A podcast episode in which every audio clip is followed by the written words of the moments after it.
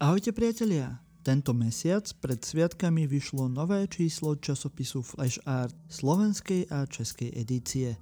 A tak som znova zavolal šéf-redaktorke Lidii Pribišovej, aby nám nové 58. číslo s podtitulom Reduce, Reuse, Recycle, Restore predstavila.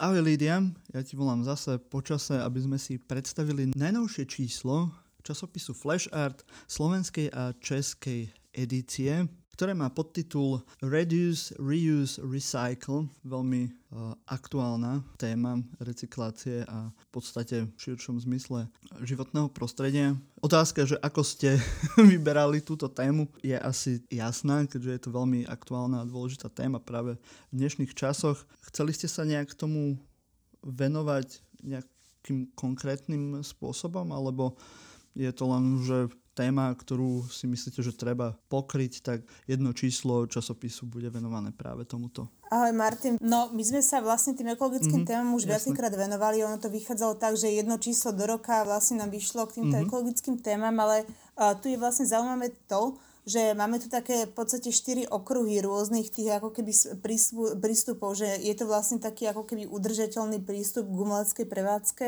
takže zaoberáme sa tu napríklad uvedomou tvorbou v oblasti dizajnu.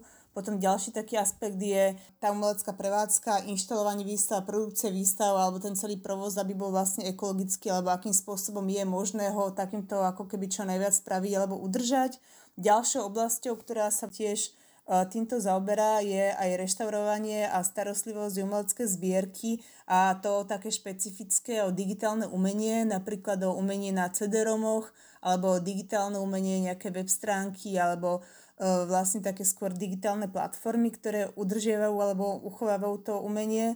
A potom taká štvrtá oblasť, tak uh, je to taká revitalizácia objektov, ktoré pôvodne na prezentáciu súčasného umenia neslúžili, ale teraz vlastne sa používajú, že vlastne v poslednom čase, nejakých posledných 20-30 rokov je taký ako celkom boom používania budov, škôl, nádraží, nejakých industriálnych priestorov na prezentáciu súčasného umenia. Takže je to taká mapa slovenského alebo aj vlastne približenie toho zahraničného kontextu z tejto, z tejto stránky. Mm-hmm. To si v podstate aj spomenula tie okruhy vo vašom časopise, že ano. ste to nejak rozdelili, tie články. Tie okruhy vyšli nejak z toho nejakého sumáru článkov, ktoré ste mali, alebo ste už mali vybrané tie okruhy a vy, skúšali ste vybrať tie články priamo do tých okruhov, ktoré sú dané? No, oni to sú také témy, s ktorými sme sa už dlhšie zaoberali, mm. ktoré vlastne niektoré možno by nám nepokryli, že úplne iba jednotlivé čísla, ale boli skôr ako keby na takýto okruh, že možno by nebolo úplne zaujímavé, keby sme jedno číslo venovali iba reštaurovaniu súčasného mm. umenia, ako nejakého či už plastu alebo digitálneho, že možno by to bolo také jednotvárne. Tak sme vlastne takéto čiastkové témy, ktoré majú to restauratívne, to obnovujúce, spoločné, ale teda z rôznych aspektov spojili do jedného čísla. Ale sú to témy, ktorými sa zaoberáme už dlhšie a ešte by som chcela povedať, že tie články alebo ten výber vzniká v takej širšej spolupráci nielen ľudí z redakcie, ale takisto aj galerijnej, teda redakčnej mm-hmm. rady, ktorú máme ako časopis a my sme mali v lete také stretnutie členov tejto redakčnej rady a sme sa radili, že ktoré témy sú vlastne aktuálne, ktorými témami by sme sa mali zaoberať a aj tieto články, aj tie návrhy vlastne vzýšli z tejto rady. Nie všetky úplne a niektoré sa vyvinuli ako keby tak v čase, ale väčšina z nich, alebo to základné smerovanie, alebo to rozdielne vzýšlo práve z tohto stretnutia. Mhm, skvelé, takže to je taký dlhodobejší v podstate projekt v rámci toho časopisu. Áno, áno, a takto vlastne vznikajú všetky tie čísla, že mm-hmm. my raz za rok sa stretneme a potom stanovíme tie základné akoby témy a potom s nimi ďalej aj s tou, galeri- s tou redakčnou radou pracujeme. Mm-hmm. Asi klasická štruktúra aj tohto čísla, že na začiatku sú nejaké news, ktoré sú tentoraz venované takým dvom najvýznamnejším umeleckým cenám. Na Slovensku je to známa cena Oskara Čepana a potom pre české prostredie významná cena Jindřicha Chalpeckého. A na konci samozrejme tiež ešte poslucháči môžu nájsť aj recenzie a nejakých aktuálnych výstav v Čechách a na Slovensku. A je tam množstvo zaujímavých e, článkov práve v tých okruhoch, e, ktoré sme už spomínali. asi nemáme tu veľmi čas a asi by to ani nemalo veľký zmysel rozoberať každý ten článok, ktorý tam je, ale možno by som teba chcel poprosiť, že či by si mohla vybrať nejakých 1, 2 alebo aj 3 články, ktoré teba najviac zaujali a ktoré by si chcela odporúčiť nielen našim poslucháčom, hlavne teda vašim čitateľom. No, tak to je ťažká voľba, lebo ako ja tie všetky články, teda keď sme ich veľmi vyberali, lebo to je v podstate výber ako tých možných návrhov, tých tém, aj tých článkov bolo oveľa viacej, tak oni všetky, všetky tu majú svoje miesto a všetky tu majú svoj zmysel, že možno by som mm-hmm. ako keby trochu približila každý z nich, ale okay. tak eh, no, asi, asi skôr by som to tak spravila, no že venovali sme tu profil uh, Janovi Durinovi, ktorý bol aj minuloročný finalista ceny Oskara Čepana, toho máme aj na mm-hmm. obálke a je to autor, ktorý teda väčšinou pôsobil v Berlíne, je to fotograf, ale je to aj modný dizajner, uh, ktorý produkuje, alebo teda jeho návrhy, dizajn tých oblečení alebo textilu sú práve z tých recyklovaných rôznych ako keby látok a z, z recyklovanej módy, takže preto sme ho aj do tohto čísla vybrali. Potom je taký zaujímavý článok uh, Michala Novotného, ktorý je kurátor Pražskej národnej galerie, čo je ako tiež však najprestižnejšia pomaly inštitúcia. A on rozpráva o aktuálnej praxi uh, z tej umeleckej prevádzky z tohto ekologického pohľadu, že rôzne typy ako keby inštalovania, kde sa tie etické prístupy sa snažili dodržať, alebo také rôzne ako keby príklady uh, z, tých, z toho naj, najnovšieho diania nedávneho, ktoré vlastne všetci tí, čo sledujú to súčasné umenie, poznajú. Takže to mi prišlo ako také dosť zaujímavé.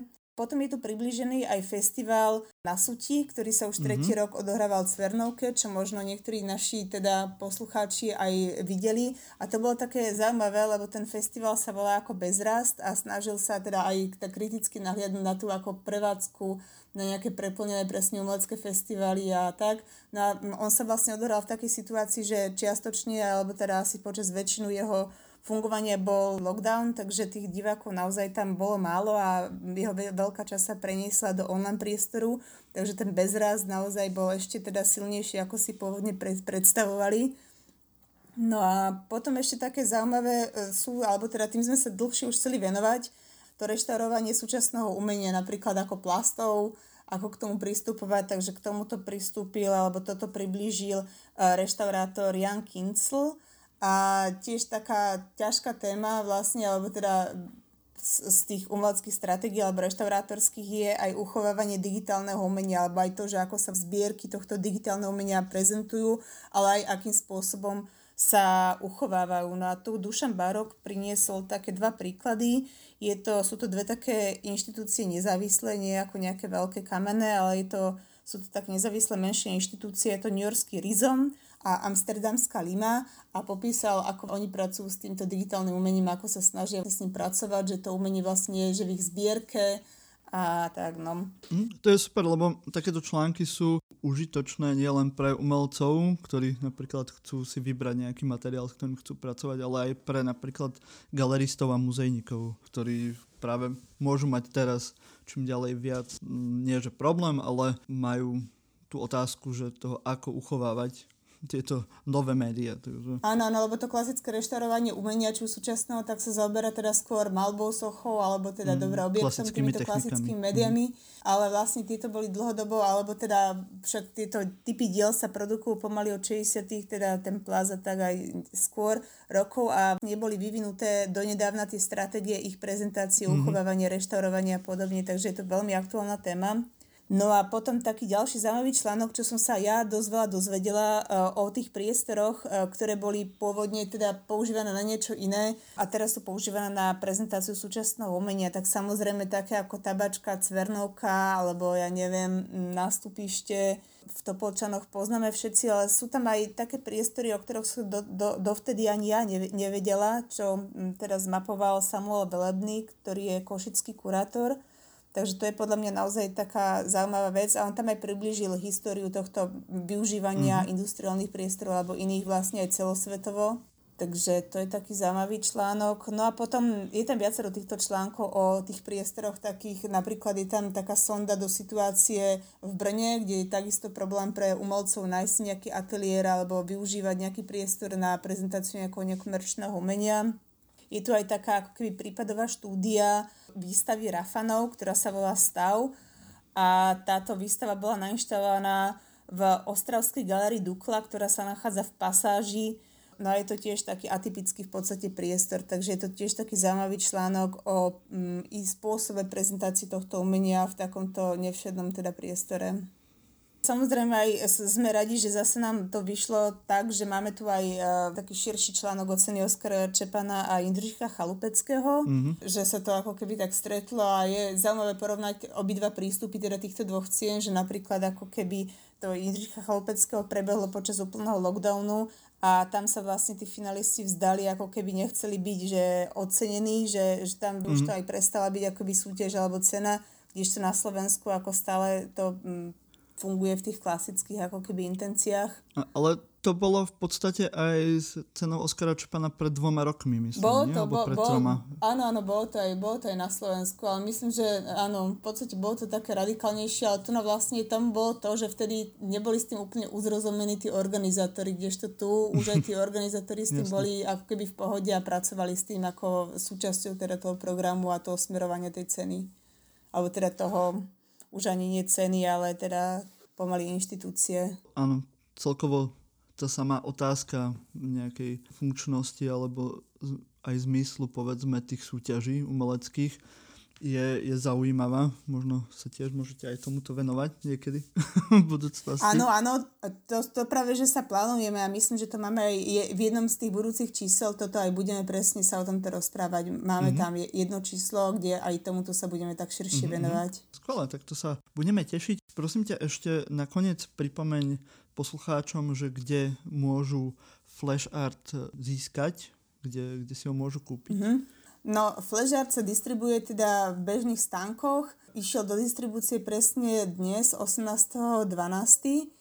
A takisto sa dá kúpiť aj bežných ako takých väčších galeriách, knihkupectvách ako Artforum a podobne. No neviem, ako je to úplne teraz s tým lockdownom, že kedy sa tam úplne dostane, ale takisto sa dá na, napísať aj konkrétne mne na lidia.flashardonline.com a ja teda dokážem, keby aj lockdown, poslať záujemcom teda to nové číslo. Uh-huh. A vy máte, myslím, aj v ponuke nejaké predplatné, nie? Celoročné, tých e, štyroch alebo koľkých čísel?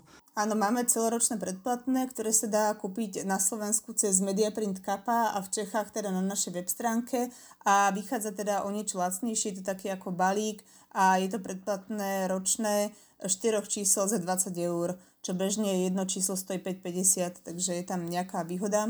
A myslím, že keď máme teraz taký ten predvianočný čas, tak nechcem nejak radiť, ale myslím, že by to mohol byť aj pekný dáček pre niekoho, ak máte v rodine, koho zaujíma súčasné výtvarné umenie, tak predplatné časopisu Flash Art myslím, že by bolo e, zaujímavý dáček.